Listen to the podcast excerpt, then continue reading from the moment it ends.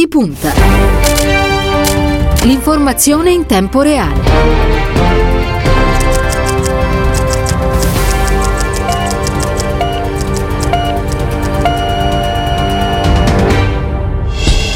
Giovedì 28 di gennaio sono passati 6 minuti dopo le 8, una buona mattina e ben trovati all'ascolto da parte di Cristiano Bucchi, un saluto anche quest'oggi alla squadra di Ora di Punta, eh, Stefano Minucci in redazione, Emilio Tempesta alla parte tecnica, Silvio Garbini per quanto riguarda lo streaming e poi le prime pagine di questo, eh, di questo giovedì. Iniziamo dalla Repubblica, naturalmente aperture tutte dedicate alla crisi di governo. Conte, eh, Partito Democratico e 5 Stelle non bastano, la maggioranza si stringe intorno al Premier, ma al Senato il numero dei responsabili non è sufficiente. Il Corriere della Sera, crisi, alta tensione con Renzi, Partito Democratico e Movimento 5 Stelle indicano Conte eh, Premier, iniziate le consultazioni, eh, Zingaretti ora stanno provando a dividerci, queste le parole del segretario eh, del Partito Democratico che riporta il Corriere della Sera, la stampa Conte non mi umilio per Renzi, eh, Zingaretti insiste per il reincarico a venire, prima prova, Partito Democratico e Movimento 5 Stelle ripartono dal Premier per la verifica iniziale, poi le altre ipotesi, il manifesto Levata di scudo eh, è il titolo d'apertura. La direzione del Partito Democratico approva all'unanimità la relazione di Zingaretti al colle solo il nome di eh, Conte. E infine il sole 24 ore. Eh, eh, Partito Democratico e Movimento 5 Stelle rilanciano il Conte Ter, ma rimane l'incognita Renzi. Così per l'appunto il quotidiano di eh, Confindustria. Allora vi ricordo intanto in apertura il numero che avete a disposizione per comunicare in diretta con Radio Immagina, il 342 14 26902 e io intanto do il, il benvenuto e il ben trovato a Marzio Breda, quirinalista del Corriere della Sera. Buongiorno e grazie per essere con noi Breda. Buongiorno a voi. Eccoci qua. Allora, sono iniziate ieri le consultazioni, sono stati, lo ricordiamo, ricevuti il Presidente del Senato e quello della, della Camera. Eh, oggi sarà la volta dei gruppi misti, eh, poi nel pomeriggio l'EU a, intorno alle 17 a seguire Italia Viva e poi alle 18.30 sarà la volta del Partito Democratico. Eh, le consultazioni si chiuderanno domani venerdì con eh, Fratelli d'Italia, Forza Italia, la Lega e infine alle 17 il Movimento 5 Stelle. Breda, allora dall'alto della, della, tua esperienza ci racconti un po' queste consultazioni perché leggo qui sui quotidiani consultazioni tra streaming, plexiglass e mascherine, insomma queste sono le consultazioni ai tempi del Covid. Sì, beh, eh, vabbè, eh, sono state adottate delle precauzioni eh, nell'interesse generale per cui eh, di solito il numero di giornalisti è altissimo, addirittura l'ultima volta erano più di 300 giornalisti accreditati, qui stavolta girati anche a sorteggio sono una decina, insomma c'è un problema di eh, come dire, prevenzione non solo per il padrone di casa che è Mattarella ma anche per tutti i vari gruppi che continueranno a salire. Questo toglie un po' di eh, spettacolarità, teatralità eh, che di solito c'è, eh, ma insomma la, la, verità è che ehm, da oggi si fa sul serio, diciamo, e soprattutto l'incognita resta Renzi, quale anche ieri Renzi ha eh, giocato un po' alla provocazione perché mentre la questione chiave, eh, insomma, eh, il capo dello Stato interrogherà eh, chiedendo eh, la verifica se esista una maggioranza eh, parlamentare a, a, sostegno di un governo e se esista una indicazione unitaria di questa ipotetica maggioranza sul nome di Conte. Ora, eh, Renzi su questa cosa continua a giocare a carte coperte. Si sa che il bersaglio grosso di Renzi era Conte, è Conte. Lui non lo vuole, c'è una questione anche, direi, quasi perfino psicologica, personale. E per cui ieri ha giocato a provocare dicendo ma noi saremmo favorevoli anche a un Di Maio Premier. È chiaro che è una mossa per spiazzare, far litigare, dividere, e non è stata raccolta Oggi però eh, eh, davanti al capo dello Stato non potrà giocare ancora a carte coperte, dovrà dire eh, davvero come, come, la pensa perché quella sua pattuglia è decisiva. È decisiva perché abbiamo visto che il gruppo parlamentare che affannosamente dei cosiddetti si sono autobattezzati europeisti. Non, non basta, non, non sarebbe sufficiente a far nascere un governo, un governo contro una riedizione senza ehm, il gruppo dei renziani di Italia Viva, questo è il punto. Breda, ti interrompo un istante, intanto per dare il benvenuto anche alla senatrice Anna Rossomando, Partito Democratico e la vicepresidente del Senato. Buongiorno e grazie per essere con noi. Buongiorno, buongiorno, a tutti voi e chi ci ascolta. Presidente, allora eccoci qua. Ieri c'è stata questa, questa direzione del, del, Partito Democratico, c'è stato un sì all'unanimità alla relazione del segretario eh, Zingaretti, una, eh, una, relazione completa. Intanto Zingaretti ha ricordato eh, il momento che stiamo vivendo, eh, ha ricordato l'irresponsabile apertura di una crisi di, di governo, ha ricordato la responsabilità di, di Matteo Renzi in questo senso, le dimissioni delle due ministre di, eh, di Italia Viva, ha detto un errore politico che ha prodotto sconcerto nell'opinione pubblica. Le leggo quello che oggi scrive Giovanna Vitale eh, sulla, sulla Repubblica. Per un partito che si spacca ce n'è uno che invece si ricompatta dopo giorni ad altissima tensione con una relazione tutta all'attacco. Il segretario Dem esce dalla direzione con un sì all'unanimità per nulla scontato alla vigilia, ottenuto grazie a una perfetta sintesi fra le spinte contrapposte che negli ultimi tempi tempi hanno rischiato di delani- dilaniare il Partito Democratico. Eh, d'accordo? Sì, direi assolutamente di sì e naturalmente come sempre, come dire, eh, il punto è, pol- è, politico ed è stato molto opportuno contestualizzare il punto politico, che, non è, non, che, che è il contrario delle impuntature a cui sovente assistiamo negli ultimi tempi. E, e direi che il, il, punto politico è questo, che si parte da Conte eh, ricordando come si è arrivati a Conte, cioè come è nato questo governo, le evoluzioni che ha avuto e che cosa c'è eh, in ballo ora come ora.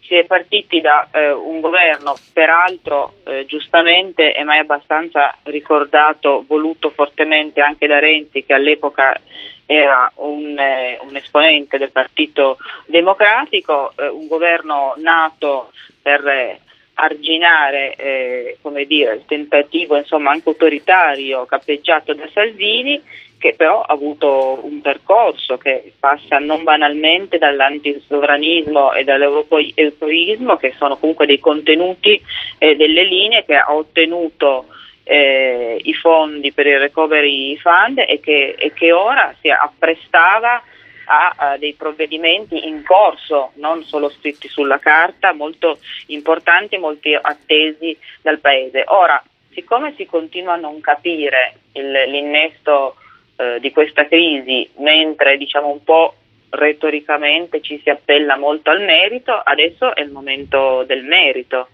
Certo. Quindi, durante le consultazioni che eh, appunto come prescritto eh, sono in corso, iniziano adesso con il presidente Mattarella, eh, si riparte noi abbiamo detto il punto fermo Conte perché a Conte è agganciato un programma politico che è stato eh, interrotto in maniera diciamo così eh, immotivata e, e, ora siccome si sono sollevate delle questioni di merito eh, adesso si,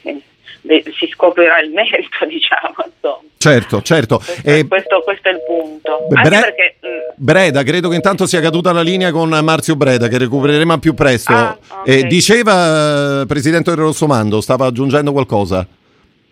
Ah, eh, sì, ehm, dicevo appunto che ehm, peraltro insomma siamo rimasti che stavamo scrivendo eh, e comunque dando attuazione a provvedimenti molto importanti. Eh, si è detto che, che, non erano questioni di, di, di, di, altro tipo se non le questioni eh, di merito e adesso bisognerà eh, dire da, sul merito una volta che il Conte Ter è stato giustamente agganciato a un programma eh, di governo a eh, una tenuta, eh, a eh, un'alleanza alle cose, e alle cose fatte. E quindi credo che diventa piuttosto eh, debole continuare a, ad appellarsi alle cose eh, ancora da fare o non fatte in modo soddisfacente, insomma. Certo, va bene. E questo si parte da lì. È molto chiaro. Breda, per rispondere alle, alle tue osservazioni iniziali rispetto al ruolo di, di Italia Viva, di Renzi, ehm, oggi eh, la Repubblica riporta una dichiarazione del vice segretario del Partito Democratico, Andrea Orlando, eh, che non più tardi ieri ha detto è strano che persone avvedute sostengano che per superare una fantomatica subalternità ai 5 Stelle si possa indicare Di Maio a Palazzo Chigi. Sì, eh, lo dicevo, eh, era chiaramente una provocazione, però eh, non basta, sicuramente anche oggi ehm, al Quirinale Renzi per come è fatto, per come ha impostato questa crisi che ha creato lui, farà dei fuochi d'artificio. Insomma, eh, il rischio è quello, non lo può permettere Mattarella, che eh, cerchi di prendere ancora tempo, per esempio eh, concentrandosi su altre cose e tenendo coperta la, su, la carta sul Premier, quindi, oppure che, eh, che dica sì, eh, che, ponga, eh, che, dica ma noi non siamo pregiudizialmente contrari a, a Renzi, però poniamo delle altre condizioni programmatiche. Ora il Quirinale non è il luogo dove si va oppure un mercato di trattative. Bisogna dire sì, no e non a caso eh, alle domande che il capo dello Stato pone. Quindi dovremmo avere un po' più chiaro il quadro perché purtroppo per Conte, eh, eh, ripeto, l'operazione del nuovo gruppo parlamentare di sostegno fino a questo momento si è rivelata inadeguata numericamente, capito? Certo. Quindi, Breda mi dice una cosa. Il rischio è che si che si cambi cavallo, anche siano costretti a cambiare cavallo anche il PD e, i 5 Stelle. Eh, Breda, che impressione, che impressione, hai? Saranno insomma, eh, consultazioni lunghe oppure la, la, partita si risolverà tutto sommato velocemente? Ma eh, io penso che ci vorrà un secondo giro da parte di, di Mattarella, cioè venerdì, eh, cioè domani sera chiuderà questo primo giro, dopo si prenderà qualche ora per, di riflessione il Presidente, potrebbe anche, mh, se le cose sono un po' migliori di come sembrano in questo momento, dare un incarico, un mandato esplorativo al Conte stesso, vai a verificare se hai una maggioranza salda e, e autosufficiente, ma è un'ipotesi che è residuale per la verità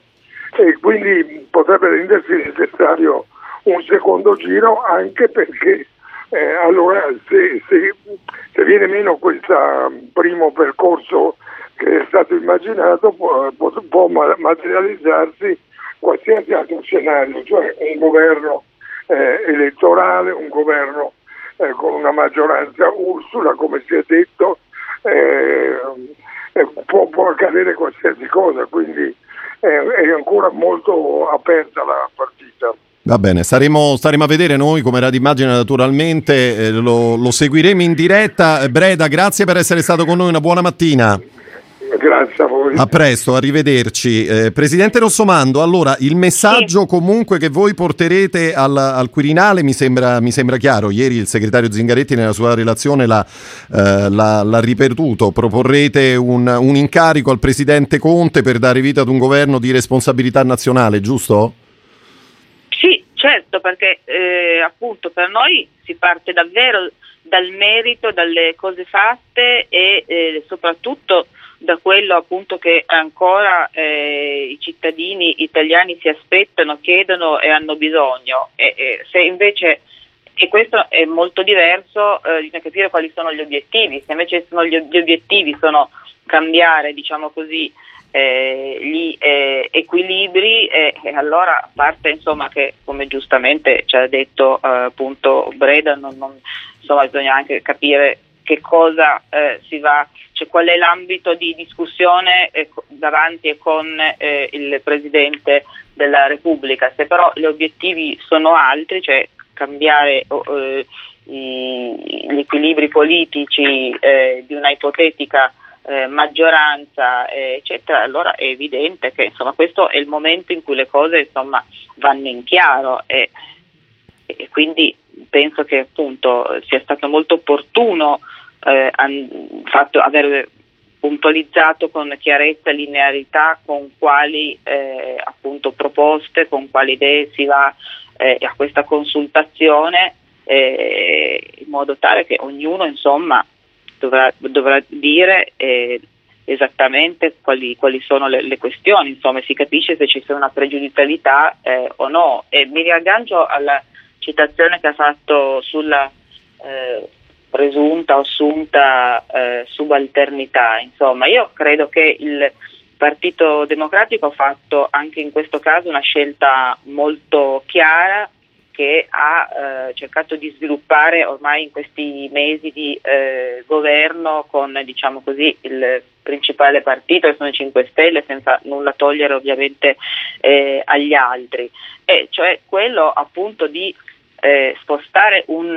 di influire su un asse eh, politico cioè di indirizzo politico perché mh, tra le altre cose eh, quando si discute di un governo di maggioranza o ipotetici, insomma, eh, ancora così eh, evocati sullo sfondo governi di unità nazionale, si dimentica che è molto importante, imprescindibile la direzione che dai a come si esce dalla crisi, a come utilizzi questi fondi, al rapporto che hai con l'Europa, ovviamente non sono eh, questioni, questioni, neutre. E quindi da questo punto di vista parlare è in questo senso che si può discutere più o meno di eh, subalternità. Eh, allora, il Partito Democratico sicuramente è quello che ha avuto un ruolo molto importante per eh, giocarsela sulla politica, quindi come sposti l'asse politico di un alleato di governo che certamente ha delle, anche delle connotazioni populiste, ma con il quale si è iniziato a costruire un asse politico di indirizzo su quali modelli eh, di sviluppo, insomma, e, e quindi il ruolo del Partito Democratico è stato importante e sarà importantissimo da questo punto di vista, insomma, basta vedere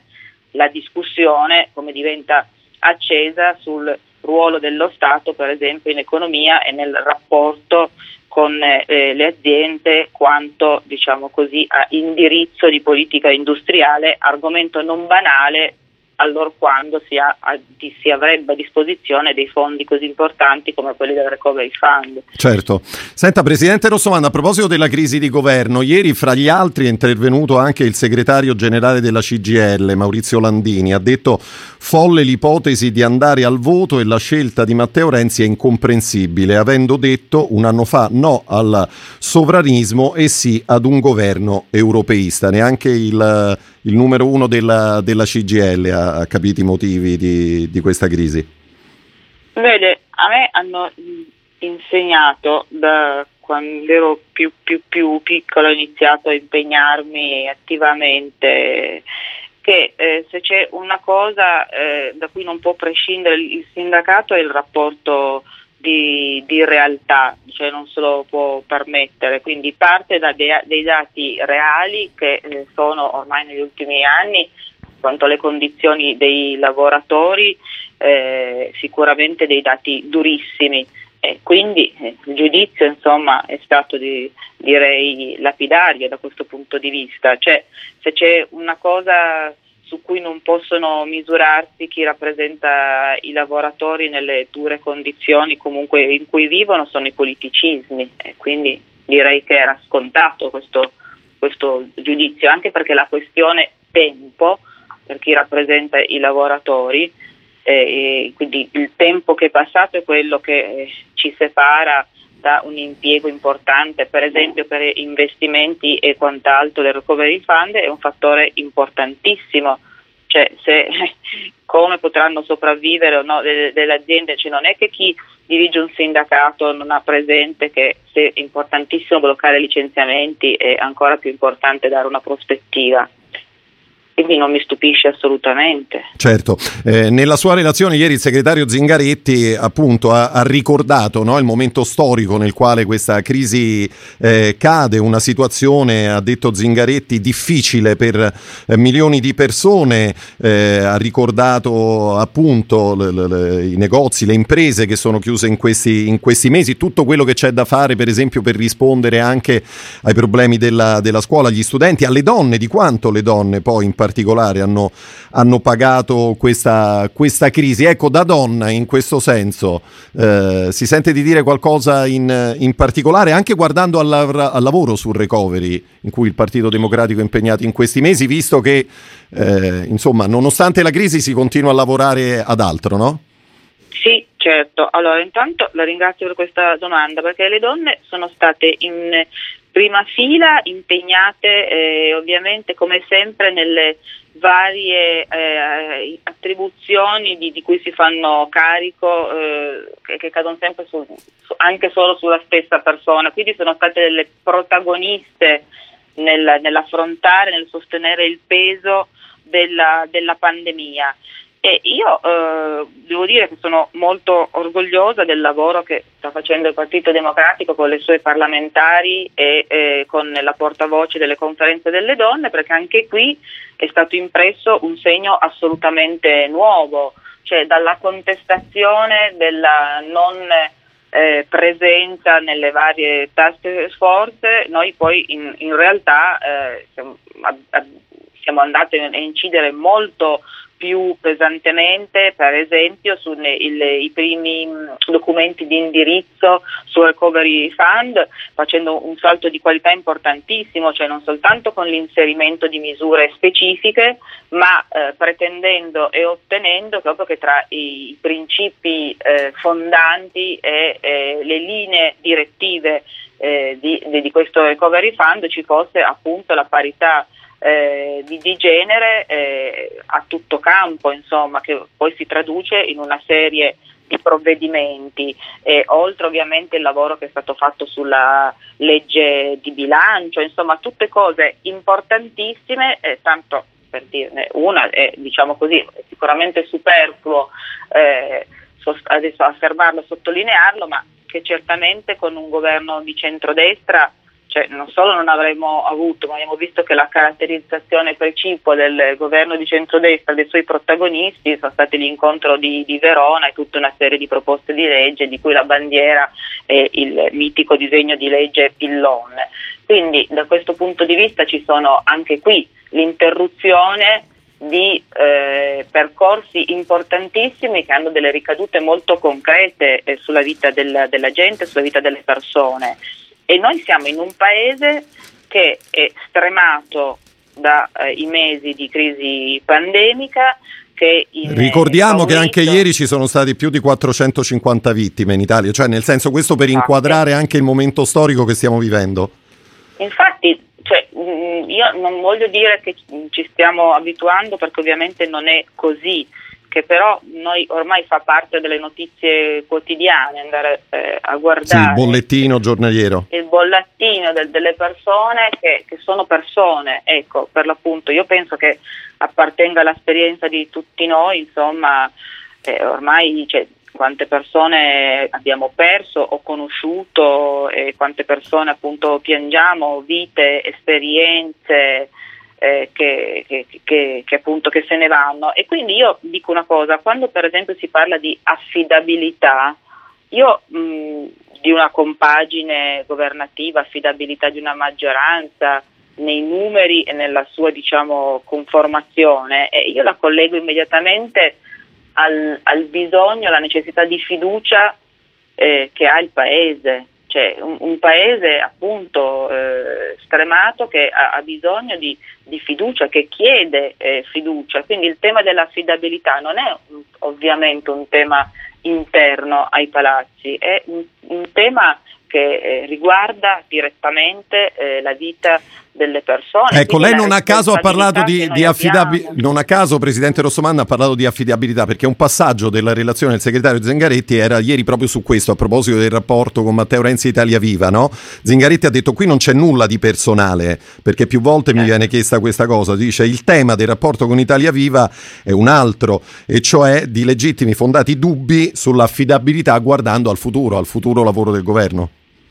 Sì, esatto, io appunto pensavo esattamente a questo ed è stato un, un passaggio più volte sottolineato e anche diciamo scolpito eh, nella sua chiarezza. E, e, questo di nuovo è diciamo, la motivazione eh, politica e la legittimità del tentativo di allargare comunque nei numeri questa eh, maggioranza e di, e di, farlo insomma agganciandola eh, a dei gruppi e non a percorsi singoli che hanno la caratteristica appunto di un punto di unione del, del, dell'antisovranismo e dell'europeismo. E voglio dire una cosa, quando parliamo di eh, Europa, di europeismo, cioè ovviamente ci riferiamo alla direzione che questa Europa eh, sta prendendo con anche un contributo importante dell'Italia, non parliamo, eh, cioè non parliamo dell'Europa di ieri, e quindi anche questa è una connotazione comunque assolutamente tutt'altro che neutra ma molto caratterizzata, cioè parliamo di un'Europa che ha fatto una scelta sulla solidarietà, che ha, eh, come dire, ha ammesso, rivisto, preso una direzione diversa rispetto alle politiche rigoriste, seppur con dire, battaglie eh, sulle quali vediamo siamo ancora impegnati insomma, con una parte eh, dei paesi che, che, ne, che, che, ne, fanno parte. Ha un'Europa che ha messo eh, al centro anche diciamo così, della, del Recovery Fund un, un'economia che si basa sulla transizione ecologica e quindi eh, sul, sull'ambientalismo che per esempio è un punto importante su cui si eh, poggia e può poggiare appunto un'alleanza di governo con il Movimento eh, 5 Stelle, a differenza di quella passata tra i 5 Stelle e, eh, e la Lega che si basava appunto sul contratto come eh, ci, non, non, smettono mai di eh, ricordarci e come noi non smettiamo mai di contestarle nella, nella validità eh, di questo tipo appunto di alleanze di governo. Quindi cioè, eh, quando diciamo eh, Europa e eh, persone soggette a un gruppo che si basa eh, su questo. Stiamo parlando ovviamente di contenuti importanti, a maggior ragione quando parliamo di questa alleanza di, di governo che è appunto l'orizzonte eh, dello sviluppo e che tra l'altro vorrei ricordare era una delle cifre fondanti del Partito Democratico quando è nato, quindi quando ci si richiama alle origini del Partito Democratico forse sarebbe anche opportuno eh, ricordarsi di questo e oggi parlare di transizione ecologica, di ambientalismo vuol dire parlare di politiche industriali. Io di questo ne sono molto convinta e questa è una strada su cui il Partito Democratico è impegnato in, molto chiaramente e lo si vede anche con eh, eh, i ministri che ha impegnati in prima linea, penso eh, appunto al ministro eh, dell'economia e, e, a Gualtieri, al viceministro Misiani, insomma.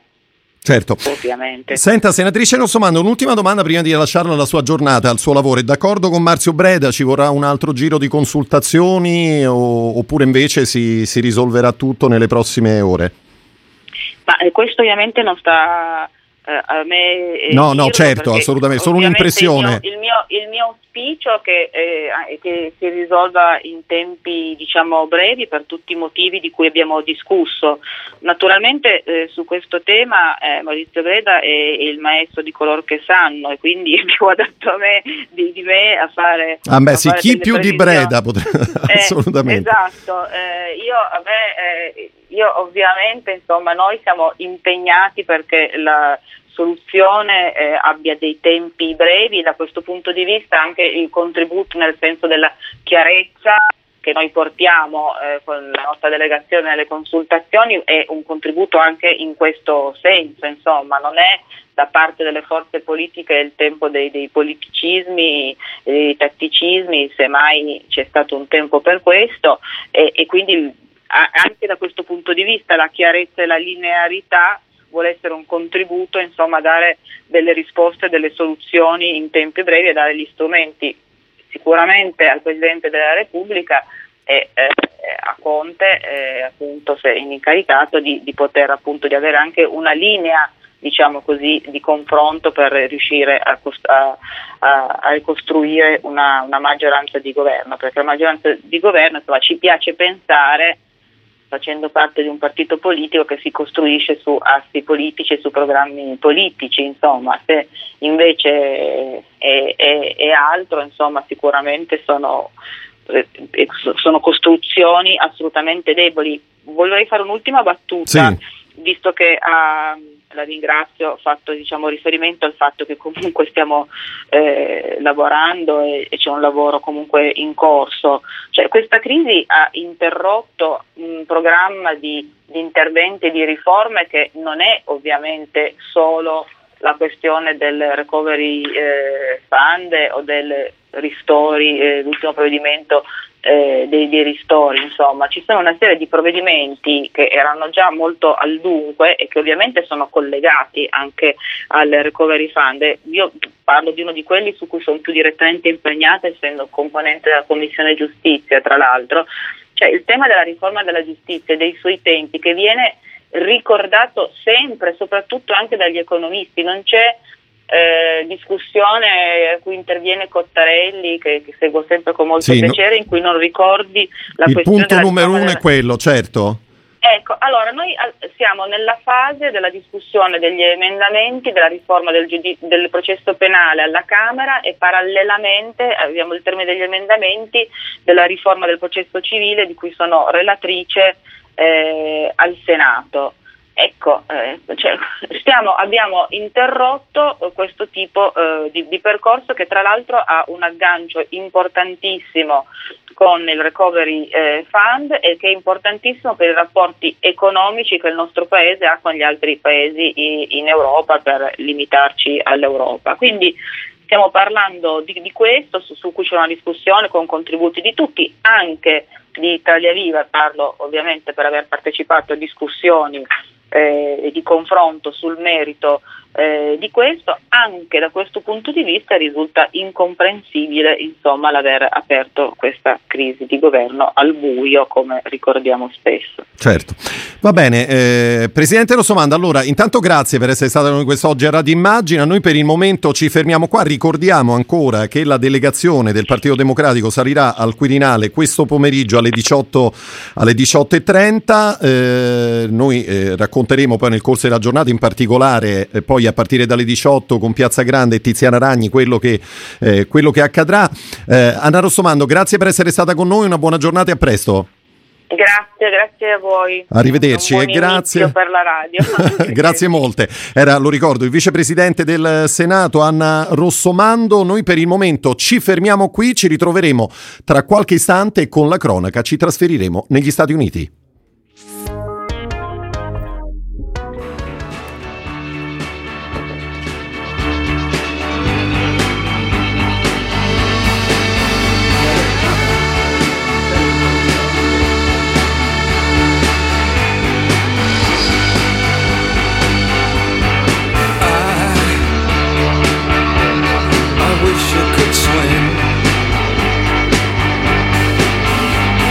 dolphins, like dolphins can swim. Though nothing, nothing will keep us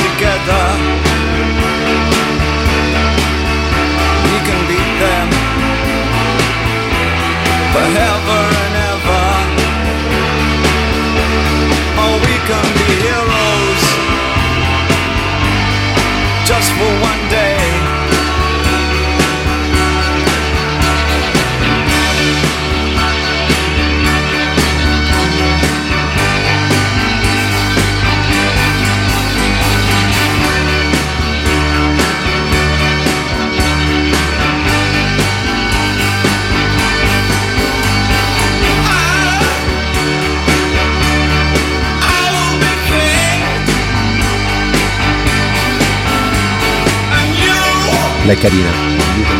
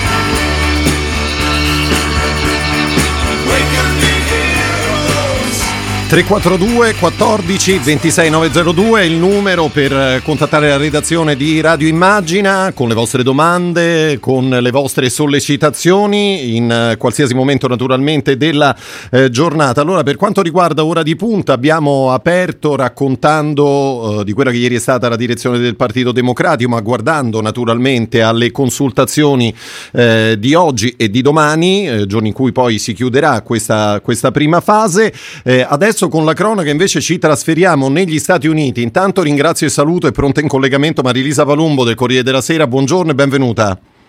Buongiorno. E grazie per essere con noi, perché da una Grazie parte c'è il lavoro del neopresidente eh, Joe Biden, poi vedremo nel dettaglio su che cosa sta lavorando in queste ore, ma ci sono delle notizie, eh, come dire, che hanno incuriosito la nostra attenzione, Palumbo, e che vorremmo approfondire con te, visto che te ne sei occupata non più tardi di ieri. In particolare stiamo parlando eh, di una cronista, Lauren Wolf, eh, licenziata dal suo giornale eh, perché responsabile di aver scritto un messaggio eh, guardando proprio alla, eh, come dire, all'incoronazione di Joe Biden a favore appunto del presidente democratico. Ci racconti meglio che cosa è accaduto? Sì, Lauren Wolf è una giornalista che era assunta diciamo, in collaborazione a tempo determinato al New York Times, al desk diciamo, emergenze, quello che hanno sul Covid, aveva seguito anche le proteste di Black Lives Matter durante l'estate e l'altro giorno, eh, il giorno del, dell'insediamento, eh, nel vedere atterrare l'aereo di Biden eh, a Washington, quindi diretto alla cerimonia, eh, lei ha scritto have chills, i brividi, ehm, che naturalmente era un'espressione diciamo, di emozione nei confronti e anche calorosa nei confronti del nuovo presidente. E, ed è stata licenziata. A quel punto si è, è partito tutto un dibattito su Twitter, naturalmente come, come potete immaginare, su eh, no, quanto sia consentito ai giornalisti esprimere la propria opinione personale attraverso i social, è una cosa di cui si parla da tempo, però si intersecano diciamo, diverse, ehm, diverse nuance in questo dibattito, perché da una parte sappiamo che il New York Times naturalmente è il giornale liberal per eccellenza, eh, quindi è un giornale progressista e che giustamente ha fatto anche diciamo, della, eh, del racconto critico e severo di un presidente peraltro inusuale come Trump, eh, diciamo abbastanza allergico ai rituali della democrazia, ostile nei confronti della stampa, ha fatto un pilastro no, sua, eh, del suo lavoro negli ultimi quattro anni ed è stato anche diciamo, un lavoro che poi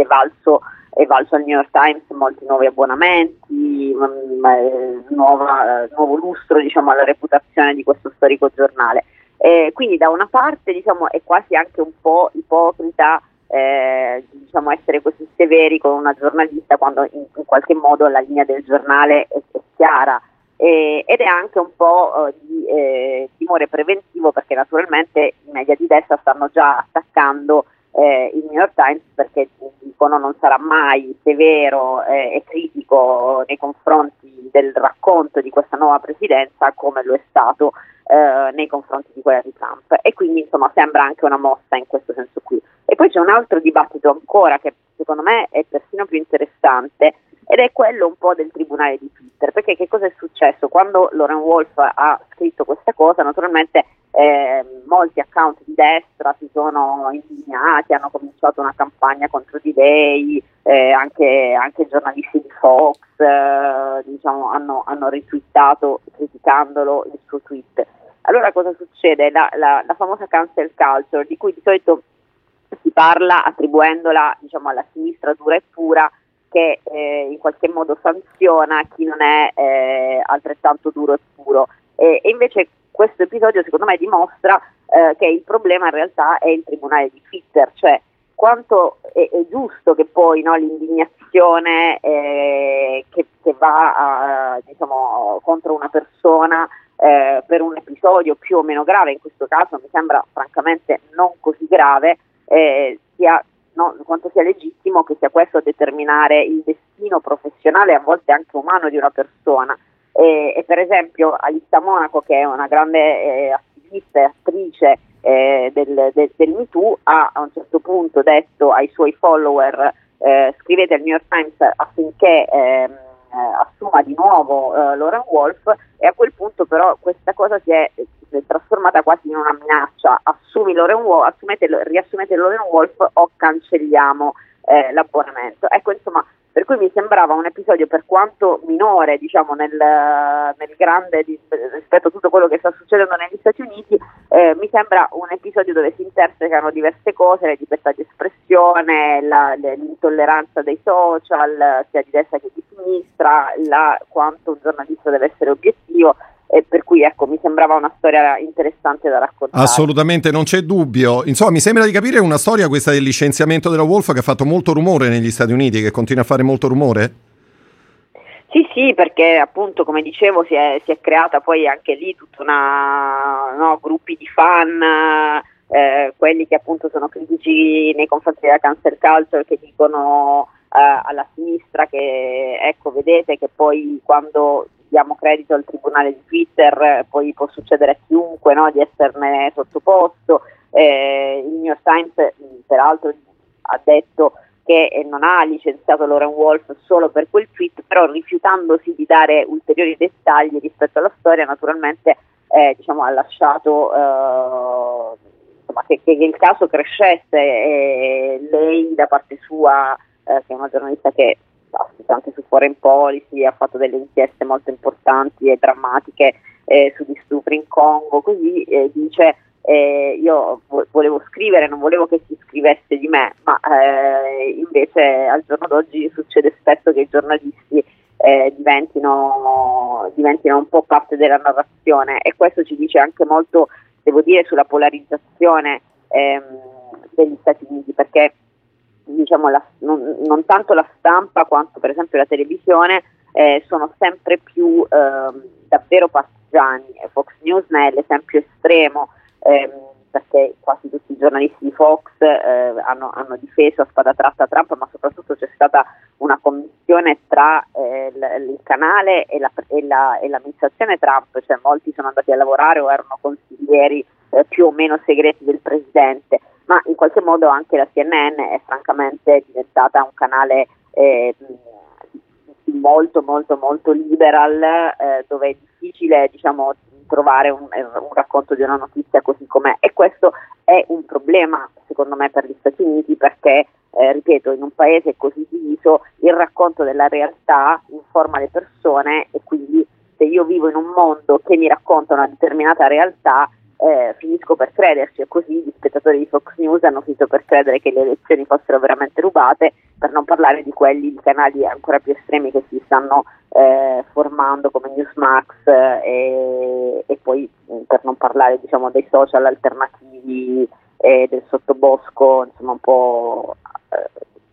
anche di, di, estrema destra dei social media. Certo, Marilisa Palumalo, un tema questo degli Stati Uniti che evidentemente interessa i nostri ascoltatori. Sono arrivati alcuni messaggi al 342 14 26 902, te ne giro uno. Eh, che differenza vede tra eh, Joe Biden e Donald Trump a proposito dell'utilizzazione dei social? Che differenza vedi? Beh, mi sembra diciamo immediato, noi che seguiamo gli Stati Uniti fino a, a prima che l'account uh, Twitter di, di, Donald Trump, come tutti ormai sappiamo, fosse bloccato, bloccato sì. l'assalto al congresso, eh, ogni mattina, ogni notte, cioè io mi svegliavo, la prima cosa che facevo era guardare eh, l'account di Trump perché insomma ce n'era sempre una eh, Le sorprese non mancavano, diciamo. Esatto, esattamente. Invece adesso Biden è molto più istituzionale eh, nella, nella, comunicazione, mi sembra. Insomma, eh, i primi giorni di questa presidenza ci raccontano di un ritorno alla normalità dove la comunicazione con la stampa avviene attraverso Uh, degli incontri eh, quasi quotidiani con, uh, sia col Presidente stesso in, questo, in, questi giorni naturalmente perché sta firmando una serie di ordini di decreti presidenziali ma anche eh, diciamo, con la portavoce mentre sappiamo bene che con Trump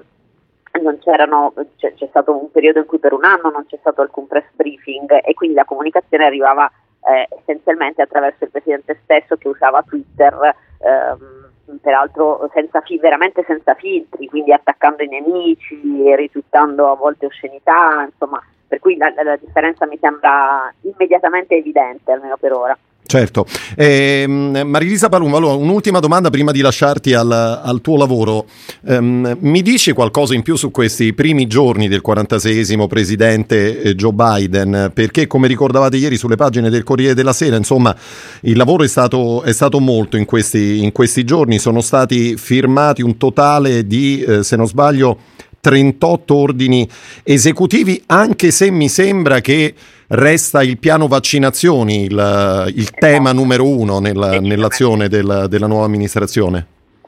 Allora, due cose. Biden in questi giorni ha chiaramente voluto trasmettere l'immagine di un presidente che ribalta proprio il lascito di Trump, che cambia completamente corso, quindi dall'immigrazione eh, all'ambiente. Ieri ha presentato questo, questo, piano, peraltro criticatissimo naturalmente dall'industria dei combustibili fossili, quindi si aprirà un grande scontro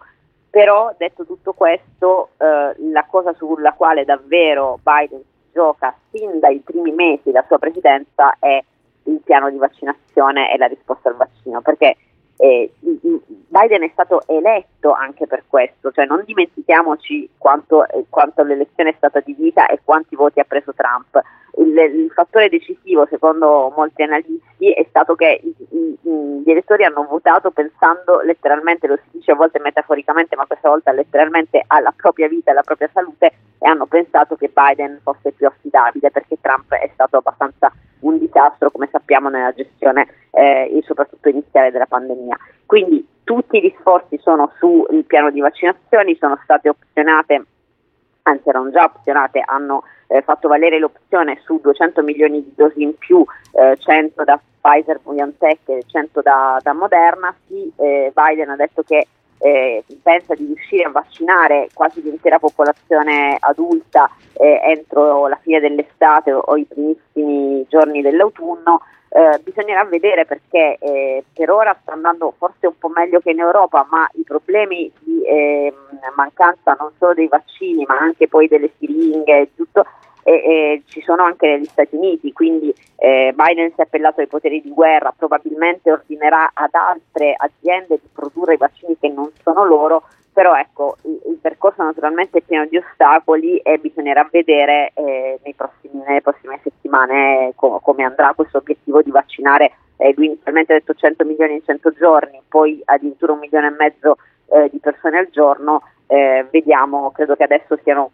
quasi, quasi 23 milioni i, coloro che hanno ricevuto la prima dose eh, di vaccino e poi mh, l'amministrazione punta molto anche sul vaccino Johnson Johnson che è in un'unica dose, però siamo un po' in ritardo rispetto ai tempi di, di approvazione. Certo, staremo a vedere, noi lo racconteremo eh, almeno dal nostro punto di osservazione qui da Radio Immagina. Marilisa Palumbo, grazie per essere stata con noi, una buona giornata. Grazie a voi, buona giornata.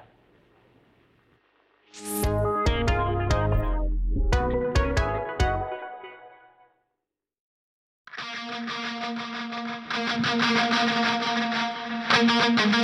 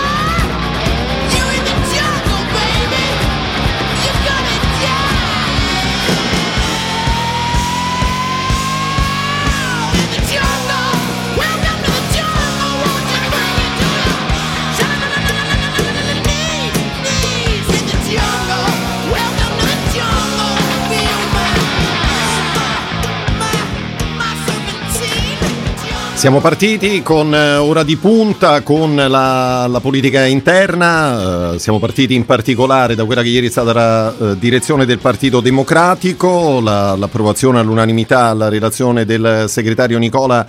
Zingaretti, guardando naturalmente alle consultazioni di oggi che poi a partire dalle 18.30 vedranno proprio impegnata la delegazione del Partito Democratico, poi assieme a Marilisa Palumbo siamo andati negli, negli Stati Uniti, abbiamo raccontato del licenziamento appunto di una giornalista, Lauren Wolf, responsabile di un, eh, di un post che non è stato gradito dal proprio quotidiano, il New York Times. E adesso torniamo alla politica interna. Lo facciamo con eh, il vice ministro degli affari esteri, l'onorevole Marina Sereni del Partito Democratico. Buongiorno e grazie per essere con noi. Buongiorno a voi e a tutti gli ascoltatori e le ascoltatrici. Se è d'accordo io ripartirei proprio dalla, dalla direzione di ieri, da questo voto all'unanimità che c'è stato sul, sulla relazione del segretario Zingaretti, Sereni. Sì, molto importante, molto importante la relazione, molto chiara, molto netta, eh, ha specificato quali sono gli obiettivi che motivano la posizione del Partito Democratico e che hanno motivato la posizione del, del Partito Democratico in tutti questi eh, giorni, questi mesi eh, di crisi eh, che noi non abbiamo compreso, che noi abbiamo giudicato sbagliata eh, dai responsabili e poi ha dato un'indicazione di lavoro molto, molto chiara. Oggi la delegazione del Partito Democratico salirà eh, dal Presidente della Repubblica Mattarella con, una, eh, con, un voto della direzione che quindi rafforza anche eh, ciò che andremo a dire, chiedendo un nuovo incarico per il Presidente Conte per fare delle eh, scelte molto precise per il Paese. Io penso che questo scarto che i cittadini avvertono tra quello che accade nei luoghi istituzionali e della politica e quello che accade nei, nelle famiglie, negli ospedali, nelle fabbriche, negli uffici eh, è uno scarto da colmare prima possibile perché questa crisi alimenta sfiducia. E l'ultima cosa di cui noi abbiamo bisogno è in una situazione così drammatica sia per la per gli aspetti sanitari sia per gli aspetti economici e sociali, l'ultima cosa di cui noi abbiamo bisogno è alimentare sfiducia. Noi dobbiamo far sentire ai cittadini, alle famiglie, ai lavoratori, alle imprese che c'è una politica e ci sono delle istituzioni che eh, si mettono a lavorare eh, senza risparmiarsi per dare risposte a questi problemi. Vice Ministro Sereni, no, non era scontata l'unanimità alla relazione di, di, Zingaretti, insomma mi sembra questo un, un punto importante no? anche su, su cui riflettere. Sì, Penso che sia frutto di un lavoro che la segreteria e il segretario hanno fatto in queste settimane, un lavoro inclusivo in cui si è sempre discusso in direzione, credo abbiamo riunito la direzione 3-4 volte per aggiornare eh, i, i, membri di questo organismo eh, dello stato delle, dell'arte, diciamo di ciò che accade, per non lasciare che ci si informi soltanto dai retroscena giornalistici e quindi avere una chiave di lettura unitaria. Eh, credo che ci sia un'unità di fondo perché siamo un partito che comunque vive nel territorio, che esprime tanti amministratori, che sta, nelle, che sta, nei luoghi di lavoro, quindi il nostro sconcerto per, per, il fatto di aver visto Italia Viva aprire questa crisi in questo modo eh, è anche figlio di, dello sconcerto che ci trasmettono i nostri lettori, i nostri cittadini, i nostri iscritti, quindi noi siamo un partito che sta nel territorio e non possiamo non avere questa preoccupazione di tornare rapidamente al lavoro per concludere l'iter del recovery plan, per fare le riforme necessarie al Paese, per parlare al mondo eh, in termini di credibilità. Quindi eh, sentiamo, questo è un fatto diciamo, che mi inorgoglisce, il Partito Democratico sente la spinta che viene dal Paese diciamo, a dare una soluzione alla crisi e poi perché penso che il segretario abbia appunto lavorato bene insieme alla segreteria, tutte, eh, alla delegazione del governo, ai gruppi parlamentari per coinvolgere tutto il gruppo dirigente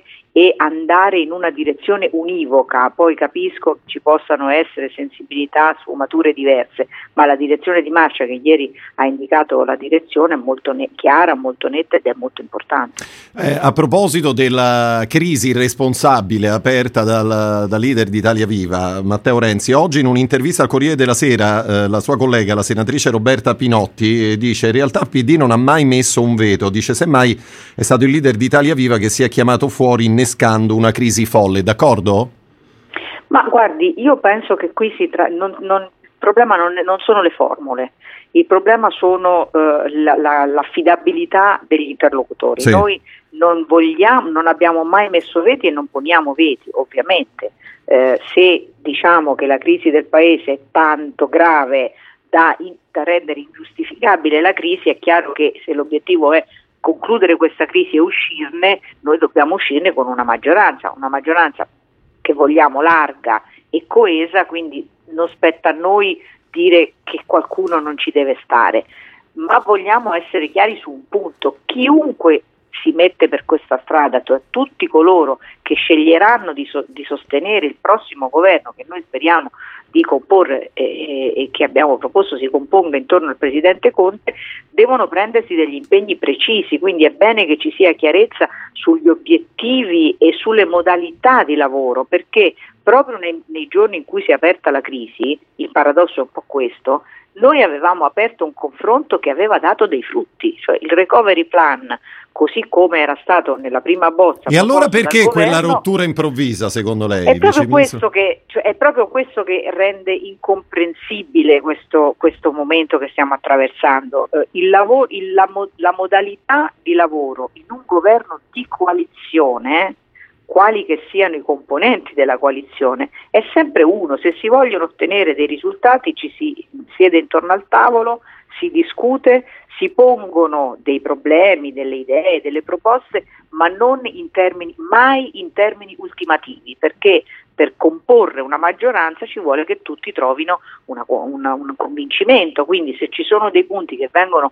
eh, sollevati solo per rompere la maggioranza, questo si percepisce. Ecco, eh, siccome questo è accaduto nei giorni, nelle settimane scorse, noi abbiamo detto chiaramente che chiediamo a tutte le forze, ieri il segretario ha usato un passo avanti, un, uno sforzo in termini di generosità, ecco, chiediamo a tutti coloro che pensano che ci sia bisogno di fare un nuovo governo, di costruirlo rapidamente, di fare questo sforzo di generosità nei confronti del Paese, non nei confronti di qualche persona. Ecco. Certo, eh, onorevole Serini, allora eh, lo ricordo, lei è vice ministro degli affari esteri. Ieri Zingaretti in un passaggio della sua relazione, eh, parlando di questa, di questa, crisi, spiegandola, ha ricordato quello che è stato nei giorni scorsi il titolo di un importante quotidiano statunitense, New York Times. Il titolo era in Italia, oltre alla pandemia si aggiunge il caos politico, anche perché poi insomma questa crisi bisognerà raccontarla anche ai, ai, agli colleghi europei, ad esempio, no?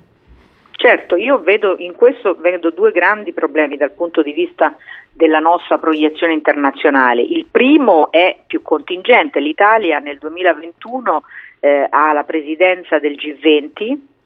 e, e la copresidenza della COP26, cioè della conferenza delle parti sul clima insieme alla Gran Bretagna. Sono due grandi appuntamenti internazionali, globali, eh, in cui avremo la leadership e quindi abbiamo la responsabilità di impostare le relazioni con i più grandi paesi del mondo e fare delle scelte comuni. Quindi eh, azzoppare ecco, il governo del paese eh, mentre stiamo facendo questo grande sforzo internazionale credo che sia un gravissimo, gravissimo errore. Secondo tema ancora più serio, in questi mesi, in, que- in questo anno eh, che, in cui abbiamo dovuto contrastare il Covid eh, e la pandemia, noi abbiamo ottenuto in Europa un enorme successo, non tanto e non solo in termini di risorse che l'Europa ha destinato al nostro Paese, ma in termini di caduta di alcuni tabù eh, si è messo da parte e si è congelato il patto di stabilità e crescita, si sono cambiate le regole per quanto riguarda gli aiuti di Stato, si sono fatti i bond per eh, SURE, si, fa- si, è fatto il debito comune per il recovery fund e si è fatto eh, un grande diciamo, investimento collettivo, comunitario, appunto, non più intergovernativo, comunitario, per uscire tutti insieme dalla pandemia. La cartina di tornasole di questo sforzo saremo noi, cioè in Europa sono accadute delle grandi, eh, per fortuna e grazie anche al lavoro di questo governo, del governo eh, Conte, di cui noi abbiamo fatto parte, in Europa sono caduti molti tabù e abbiamo iniziato una stagione nuova. Questa stagione nuova io penso possa essere irreversibile, possa essere resa irreversibile perché significa aver dato una grande spinta al processo di integrazione europea e di costruzione di scelte comuni che non sono più la somma delle scelte di 27 Stati, no? Ma la prova che questa strada funziona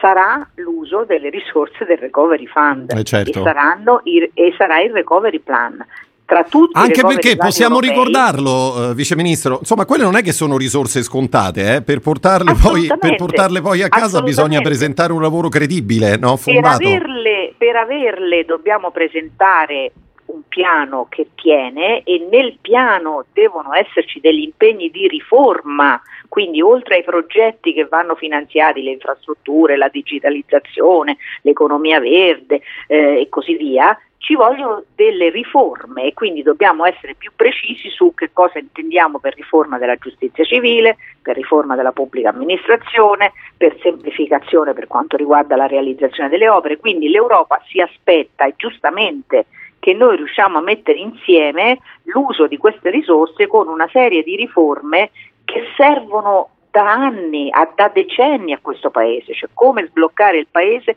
come metterlo su un binario di, di sviluppo diverso dal passato. Ma se questo accade positivamente, noi avremo le risorse che verranno sbloccate man mano, quindi non ce le danno tutte insieme, ce le danno se dimostriamo di, stare, di essere in grado nei tempi di utilizzarle, quindi ogni step corrisponderà a delle risorse che ci arrivano dall'Europa ma dal punto di vista politico sarà ancora più importante vedere se l'Italia avrà successo o no, perché se avremo successo si rafforza l'asse come dire, di quei paesi che hanno voluto questa svolta. Se avessimo drammaticamente insuccesso, sarà un disastro per l'Italia, ma sarà anche un colpo drammatico per l'Europa, perché significa che l'Europa ritornerà ai tempi dell'austerità e delle divisioni. Certo. E questo diciamo, io penso che sia una responsabilità possiamo, da cui non ci possiamo sottrarre, perché noi siamo il paese che avrà più risorse e più responsabilità su questo terreno europeo. Eh, io la vorrei portare dalla politica interna eh, alla nostra cara vecchia Europa, se posso, Vice Ministro Sereni, sì. eh, perché ci sono tante notizie, alcune insomma un po' preoccupanti, no? penso per esempio al, al vaccino AstraZeneca, perché eh, è in atto un vero e proprio braccio di ferro poi t- con, sì. con, l'Unione Europea. Ehm, non più tardi di ieri la Presidente della Commissione Europea, von der Leyen, ha chiesto alle aziende farmaceutiche il rispetto degli impegni presi. Mi spiega che cosa sta succedendo? Insomma, non è che poi tra un mese ci, ci ritroveremo senza, senza, vaccini e quindi bisognerà aspettare qualche settimana e quindi eh, con tutto quello che poi significa per la campagna di vaccinazione? Ma questa preoccupazione ovviamente non è solo la nostra, come si certo. vede dal, oggi nei giornali è molto chiaro che c'è una mh, discussione, anche una una discussione accesa, ecco, diciamo, in corso tra la Commissione europea e le aziende con le quali l'Europa ha sottoscritto dei contratti. Eh, faccio un, una premessa, non oso immaginare che cosa sarebbe accaduto dell'acquisto, della prenotazione, dell'acquisto dei, dei, dei vaccini se non avessimo scelto la strada unitaria dell'Europa, perché eh, 27 paesi europei hanno fatto una scelta, una scelta di, eh, che cioè la Commissione ha comperato, o meglio ha negoziato per tutti e 27 i paesi dell'Europa e questo ha consentito, diciamo, per quello che è dato di sapere in questo momento, questo ha consentito ai paesi europei di avere una eh, prenotazione diciamo, di vaccini notevole dal punto di vista delle quantità, ad un prezzo che per quello che appunto siamo in grado di sapere è stato un prezzo competitivo, cioè aver negoziato a 27 ha consentito di ottenere dalle aziende farmaceutiche eh, un prezzo più competitivo e ha consentito di stabilire un principio che paesi grandi e paesi piccoli, paesi ricchi e paesi meno ricchi su scala europea avrebbero avuto il vaccino tutti nello stesso modo, negli stessi tempi, in proporzione alla popolazione. E questa è stata una scelta che io co- continuo a difendere, penso che noi abbiamo fatto bene come paesi a scegliere quella strada eh, e ad evitare la guerra dei vaccini in campo europeo. Eh, quello che sta emergendo in queste ore però ci pone degli interrogativi. Eh, noi non conosciamo i dettagli ovviamente della trattativa che è stata fatta con le singole aziende eh, per ottenere questi contratti, che poi sono stati tradotti ovviamente in contratti anche nazionali, ma su uno schema comune, quindi su una cornice negoziata su scala europea. Noi non sappiamo esattamente i dettagli di questa negoziazione, i ritardi che si stanno in questo momento manifestando sia prima dal versante di Pfizer e ora più significativamente sul versante di AstraZeneca ci fanno dubitare ecco, della correttezza delle aziende, cioè ci fanno dubitare della loro volontà di rispettare gli impegni che hanno uh, sottoscritto. Per questo sì, perché poi non è chiaro il lavoro di molte aziende, no? sembrerebbe quasi esserci un, uh, un mercato parallelo. Ecco, mi passa il Noi sappiamo, diciamo, su scala eh, generale noi sappiamo che ci sono singoli paesi, due su tutti, eh, la Gran Bretagna per un verso e Israele per l'altro, che hanno negoziato singolarmente con le case farmaceutiche e hanno ottenuto dei prezzi più alti però, cioè quindi certo. hanno comprato da soli hanno comprato ad un prezzo più alto. Questo diciamo così, è purtroppo la regola del mercato, eh, però noi abbiamo eh, bisogno di sapere, e questo è il punto su cui la commissaria Kyriakides ieri è stata molto dura eh, nei confronti delle case farmaceutiche, noi abbiamo bisogno di sapere il perché di, queste, diciamo, di, manca, di, questo mancato rispetto degli impegni presi, perché c'è il diciamo, sospetto, il dubbio che questo mancato rispetto non dipenda da difficoltà della casa produttrice, non dipenda da difficoltà di produzione, ma dipenda dall'aver preferito altri paesi. Non è scritto, eh, ci, ci viene detto che c'è difficoltà di produzione nei, nel, negli stabilimenti che risiedono in Europa, ma noi non abbiamo sottoscritto un contratto in cui ci si diceva che avremmo comperato solo le dosi che vengono prodotte in Europa. La ditta è una multinazionale che produce anche in altre parti, per esempio in Gran Bretagna, e noi oggi chiediamo che vengano rispettati gli impegni presi. Ovviamente c'è un grado di riservatezza e di segretezza di questi contratti che in questo momento non ha aiutato, cioè non, non, non, siamo in condizione, adesso non sono in condizione io, ma vedo che c'è un dibattito anche che ha coinvolto i parlamentari europei ed è giusto che si porti come dire, più in evidenza i contenuti di questi contratti perché si possa aiutare tutti la Commissione ad ottenere il rispetto delle, degli impegni presi. Certo. È evidente, poi qui c'è tutto un tema molto grande che però diciamo, ci porterebbe lontano sul tema dei brevetti ovviamente perché questi, eh, diciamo, questi brevetti sono, forse bisognerebbe per avere più vaccini in tempo utile per poter avere l'immunità di comunità prima possibile, forse bisognerebbe eh, svincolare la proprietà del vaccino dalla possibilità di produrre, ma questo è un tema che dal punto di vista giuridico ovviamente non possiamo affrontare come singoli paesi, deve essere affrontato su scala almeno europea. Certo, assolutamente. Onorevole Serini, restano quei numeri eh, diffusi ieri, c'è stato un nuovo balzo in avanti dei contagi, ieri 15.000 eh, 204 nuovi casi, 5.000 in più rispetto al giorno precedente e soprattutto 467 vittime. Ricordiamo che l'Italia è il paese dell'Unione Europea che ha avuto più morti, per il momento 86.000 e mi sembrerebbe questa seconda ondata addirittura più violenta rispetto a quella di qualche mese fa. Sì, io vorrei che su questo non fossimo, cioè ieri c'è stato un record di morti, credo a livello mondiale, 18.000 vittime in un sì. giorno. Eh, noi abbiamo eh, dei segnali diciamo, che devono essere colti. Eh, questa malattia non è ancora perfettamente conosciuta. Gli scienziati eh,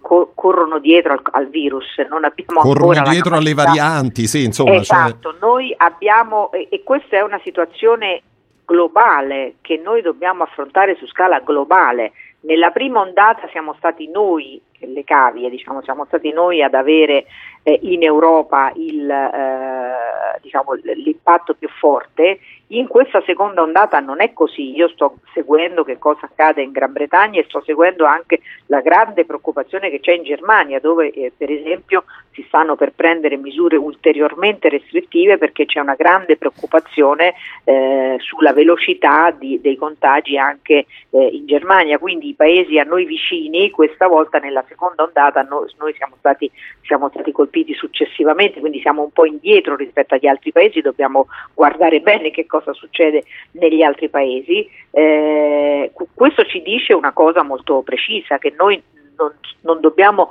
abbassare la guardia non solo sulle misure di prevenzione, non solo dobbiamo scommettere sulle vaccinazioni e quindi dobbiamo fare un lavoro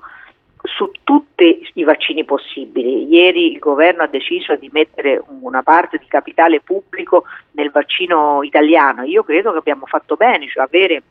un'azienda totalmente italiana come Reitera che sta producendo un vaccino e avere, scommettere sulla capacità di questa azienda di produrre un vaccino efficace credo che sia una scelta giusta da parte del governo italiano. Quindi dobbiamo investire su più fronti e dobbiamo soprattutto sapere che la ricerca eh, di, una, di una cura è importante. Adesso si sta per diciamo, aprire una sperimentazione più profonda su questi eh, farmaci eh, antivirali monoclonali che sembrano essere efficaci, ma fino a che non avremo una vaccinazione di massa e una cura che si dimostra efficace, noi non potremmo essere tranquilli. Aggiungo dal versante di una persona che segue un po' la politica estera, oggi c'è un articolo su Avvenire che parla di questo, che noi non possiamo non occuparci dei paesi poveri, Primo perché alcune varianti, diciamo così, stanno venendo dai paesi poveri, penso al Sudafrica o da, aree povere del mondo, penso al Brasile, eh, e secondo perché eh, le persone si muovono e quindi è importantissimo vaccinare gli europei, è importantissimo vaccinare gli italiani, è importantissimo vaccinare eh, negli Stati Uniti, ma è importantissimo che, eh, che si cominci a, ad organizzare anche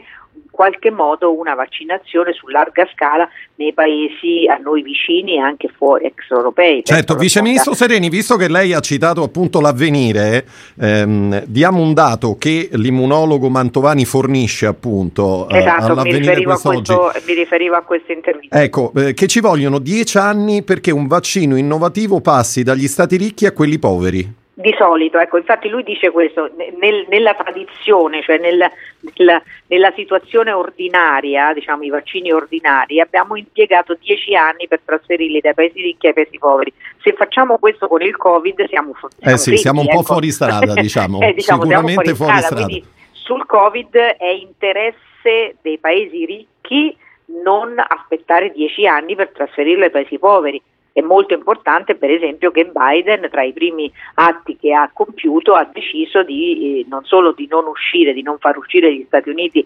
dall'Organizzazione Mondiale della Sanità, ma anche di impegnarsi con delle risorse sulla cosiddetta COVAX Facility, che è esattamente uno strumento globale per eh, collo- collaborare, cooperare, consentire una distribuzione, una produzione e poi una distribuzione dei vaccini anche rivolta ai paesi più poveri. Certo. Era il Vice Ministro degli Affari Esteri, onorevole Sereni, grazie per essere stata con noi, una buona giornata. Grazie a voi, buona giornata e ancora in bocca al lupo, buon lavoro. Crepi, grazie. Radio Immagina